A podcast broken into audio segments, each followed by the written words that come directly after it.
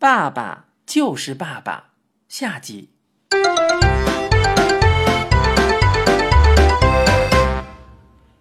我提着这瓶水回家了，一路上盘算着到底要不要试试。我爸的相册就在五斗橱里，照片一张张夹在透明的薄膜中间，一抽就抽出来。我担心的是，万一照片泡的褪了色怎么办？那东西可没地方买去呀。还有，我也忘了问问怪老头，那孩子果真从照片上下来了，怎么回去呀？万一他不肯回去，或者想回去也办不到，那该怎么办呢？在这方面，我也是有过教训的。我觉得脑门上凉飕飕的，挺舒服，这才想起来，怪老头往我脸上抹水的时候，他的手也碰到了我脑门上的伤处，那地方沾上水，应该是很疼的。可是为什么当时我完全没注意呀？这样一想，我的手不由得伸向脑门那地方竟然一点异常的感觉也没有。回到自己的房间，我又拿起镜子仔细照，咦，真怪呀！我额头那片渗着鲜血的伤痕完全不见了。那小水缸里的水会那么管用？我当然应该先用它治疗一下打烂的屁股啊！生出这种念头，我才发现我的屁股早就不疼了。回来的路上，好像我就没感到走路有什么困难。为了证实，我轻拍了一下，没事儿。我使劲捶了两拳，咦，还是没事儿。我的屁股并没沾过那种了不起的水，所以我不太相信奇迹也发生在我这个部位。我立刻进行了非常认真的检查。结果证明了那里极其正常，就像从来没跟架鱼竿的竹板子发生过关系一样。对了，它的软垫子。怪老头不动声色的就为我治好了创伤，这极大的增强了我对他的信任。我不再担心照片会泡坏之类，趁着大房间里没人，把那照片取了下来。晚饭后。我妈到我二姨家去了，我爸照旧去找朋友打扑克。我钻进自己的房间，把门锁上，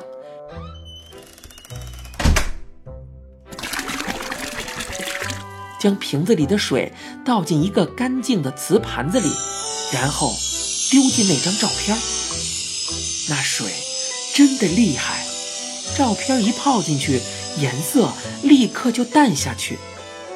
开头还看得出两只眼睛和车架子的轮廓，不大功夫，上面什么都没了，不能再叫它照片那只不过是一小张白纸。我正有些担心，身后有人问：“你干什么呢？”我吓一跳，回头看，一个骑着仨轱辘自行车的孩子正好奇地打量着我。跟照片上的一样，那是个眉眼有些像我爸爸的孩子。我也是个眉眼有些像我爸爸的孩子，而且我比他大。怪老头已经管我叫小伙子了，我根本用不着怕他。我说：“我乐意干什么就干什么，你管不着。”没说你呀。他朝四下里看，好像要讲什么，又忍住了。我问他。我的屋子不赖吧？他问我：“什么？你的屋子？”我一怔。我爸爸最爱说这句话。他带来一大帮子人在我屋子里打扑克，都半夜了还大喊大叫的。我从被窝里探出头去央求他：“爸，别在我屋里打了，人家明天还上学呢。”我爸就瞪起眼睛说：“什么？你的屋子？”看把你美的，没有我，你到火车站的广场上睡去吧。莫非孩子认出了我？那孩子又说：“真带劲儿，你自己还有一间屋子，我跟我爸、我妈还有我姐都住在一间屋子里。我姐嫌我脚臭，还老骂我。原来她是对我单独住一间房感到惊讶羡慕。我幸灾乐祸地说。”骂你活该，他揍你没有啊？他还应该揍你一顿。哼！那孩子对我不友好的态度十分不安，他解释说：“我找不着我爸了，我就到楼上来。我们在楼底下的照相馆照相来着。”我给弄糊涂了，楼底下照相，我们楼下根本没有照相馆呀。他从自行车上下来，把自行车往我面前推推，讨好的说：“怎么没有？你看，这个自行车就是照相馆的。”他从自行车上下来，把自行车往我面前推推，讨好的说：“给你骑骑，照相馆让骑着照相，骑一回两毛钱呢。”我蔑视的踢了自行车一脚，说道：“骑这玩意儿，你当我是谁呀？”幼儿园的娃娃呀，他一副受委屈的样子，这样子让我看了十分开心。我想再给他加加温，问他说：“喂，讲实话，你爸爸揍不揍你啊？”那孩子怔怔的看着我，不说话。说呀，揍不揍你啊？他小声回答：“揍。”我说：“没听清，大声点儿。”他把声音提高了些。揍！我说：“再大声点儿。”他终于大声回答：“揍！”我问他：“揍谁？”为了不再费周折，这回他自动大声回答：“揍我！”可是喊出这一声后，他更显得委屈，泪水在眼眶里打转儿。我有些可怜他。拉开抽屉，从纸盒里抠出两块大大泡泡糖，我丢给他一块，说道：“泡泡糖，吃吧。”他有些犹豫，见我拨开自己的一块塞进嘴里，才学着我的样子也吃起来。嚼了一会儿，我吹出个很大的泡泡，他看着我的嘴巴也试着吹，可是他干使劲儿吹不出泡泡来。我说：“怎么，连泡泡糖都不会啊？”你先把它用舌头顶个小碗，再往里头送气儿，懂不？你瞧着，我给他做了示范，然后让他吹。这一回，他不但没吹出泡，连糖都吹到地上去了。我随口说：“嘿，真是个笨蛋。”行了，别捡了，那么脏还能吹吗？他斜了我一眼，我的心不由一紧，那眼神跟我爸对我不满时投给我简直一模一样。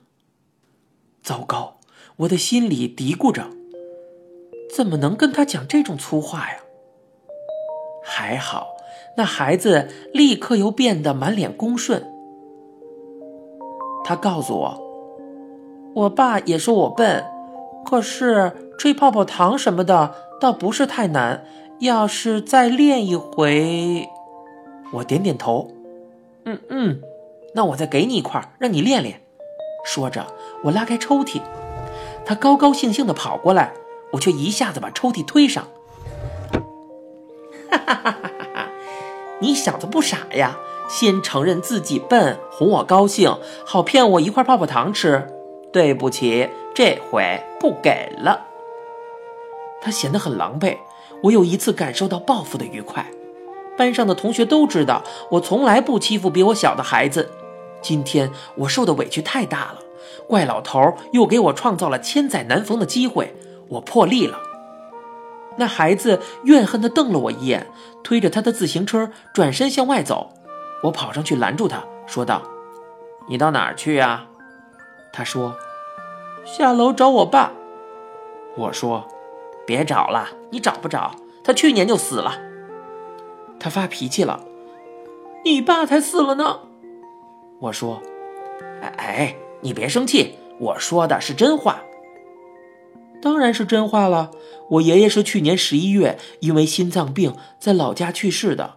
这孩子发脾气也有道理，因为据他说，他爸爸刚才还在楼下的照相馆，给他拍摄了一张骑着这辆仨轱辘自行车的照片那孩子不理我，继续朝外屋走。”我不能让他走，他应该回到瓷盘子里泡着的那一小片白纸上去。我客气起来，因为我要告诉他真相了。我说道：“您听我说。”我必须告诉他，这不仅为了让他明白他应该回到那片白纸上去，也为了让他知道我为什么对他那么不友好。不管怎么说，我不该欺负一个六七岁的孩子。我希望他能谅解。那孩子知道事实之后非常惊奇，但他只是惊奇而已。对于他是照片上下来的以及别的事实，他丝毫也不怀疑。他瞥了那个瓷盘子一眼，说道：“我是应该回到那张纸上去，要不你现在的爸爸就不会回来了。所有的事情都要弄得乱七八糟。”我爸平常骂我真他妈笨蛋的时候，总要说他自己小时候怎么怎么聪明。我从来不相信他的话，可这时我相信了。这孩子明白他必须回到照片上去，否则所有的事情都要弄得乱七八糟。而他明白这道理，首先还是因为他对他是从照片上下来的这个事实深信不疑。至于我现在的爸爸嘛，哼。很遗憾，你就是对他讲上三天三夜，他也不会相信现在正在发生的事情。不相信不算，他还要用鄙夷的口气说上一大堆胡说八道啊、白日做梦之类的话。他愿意回去，这太好了。现在剩下来的事情只有一件了，他知道不知道怎么回去？我问他：“你能自己回到照片上去吗？”他说：“大概能。”我一走到那个盘子旁边，就觉得有人从盘子里伸出手来，使劲拉我。要是我离得再近点儿，准得把我拉进去。我高兴极了，说道：“真的呀，那可太棒了！你往那一边走几步，让我瞧瞧。”那孩子并没有往瓷盘子那儿走，反而冲出门去。我一愣，正要追出去，他已经转身回来了。他脸上的神气让我吃惊。眉毛拧成个疙瘩，眼睛闪出恶狠狠的光，嘴角紧紧地抿着。他说：“你小子听着，不管你多大，我多小，爸爸就是爸爸。你说说，今天你是怎么对待你爸爸的？也许是因为他的神气太像我爸爸，也许因为我没有丝毫的思想准备。”我顿时被他的气势镇住，半句话也说不出来。他说：“我好心问你干什么呢？你说我管不着，说了没有？我讲我姐骂我，你说她还应该揍我一顿，说了没有？你逼着我大声说我爸揍我，拿我穷开心，有这回事儿吧？你硬说我想骗你一块泡泡糖吃，有这回事儿吧？”我忍不住插嘴说：“你就是要一块泡泡糖吃吗？”他的手一扬，我听见“砰”的一声，脑门子立刻火烧了一样疼了起来。我敢担保，不打掉一层油皮儿，绝不会马蜂蛰了似的疼。到这时候，我才明白他为什么匆匆的跑出去一趟。他手里攥着一条竹板子，正是白天我爸揍我时用的那个鱼竿架。他说：“刚才。”你冲着我讲粗话，现在还跟我顶嘴，今天我非要好好教训你一顿不可。他说到这里，已经把我撞倒在床上，照着我的屁股猛抽起来，啪啪啪！啊！哎呀！哎呀！我知道那玩意儿六十厘米长短，三指宽窄，上头还有个铁环子，可是我不知道，它拿在一个孩子的手里也会有那么大的威力。我胳膊比他粗，拳头比他的大，我完全可以把板子夺下来，照他的屁股上回敬一顿。可是，爸爸就是爸爸那句话在我耳朵里轰响，震得我四肢发软，一动也不能动。不错，爸爸就是爸爸，不管他多么小，也不管他多么不讲理，我只能忍着。哎呦！疼死我了！哎呦，怪老头，你在哪儿啊？你现在收听到的是由一辆松鼠播讲的《怪老头》，咱们下集再会。哎呦，别打了。哎呦！